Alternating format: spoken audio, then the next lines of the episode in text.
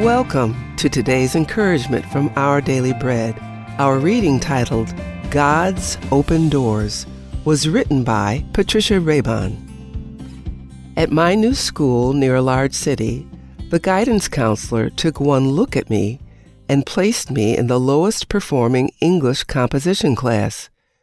I'd arrived from my inner city school with outstanding test scores, excellent grades, and even a principal's award for my writing.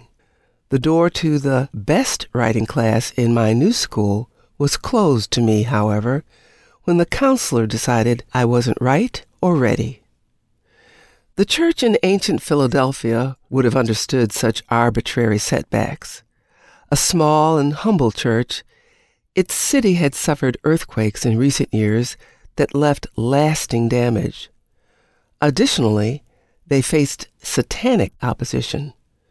Such a disregarded church had little strength, yet, as the risen Christ noted in Revelation chapter 3, you have kept my word and have not denied my name. Therefore, God placed before them an open door that no one can shut.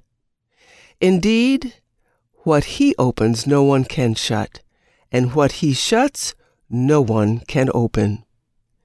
That's true for our ministry efforts. Some doors don't open. With my writing for God, however, He has indeed opened doors, allowing it to reach a global audience, regardless of one counselor's closed attitudes. Closed doors won't hinder you either. I am the door, Jesus said in John chapter 10 verse 9. Let's enter the doors He opens and follow Him.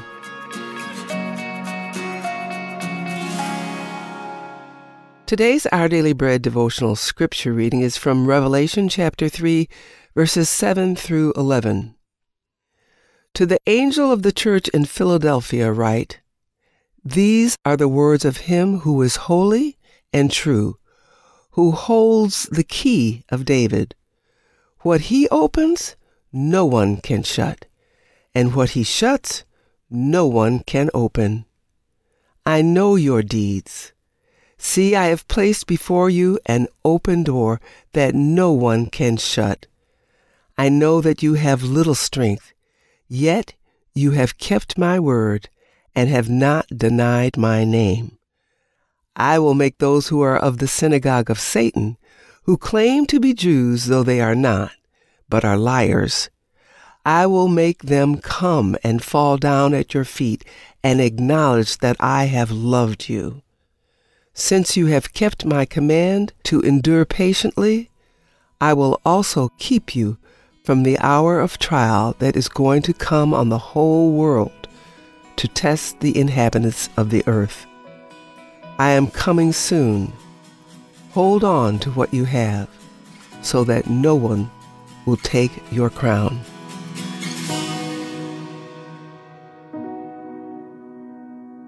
Let's pray.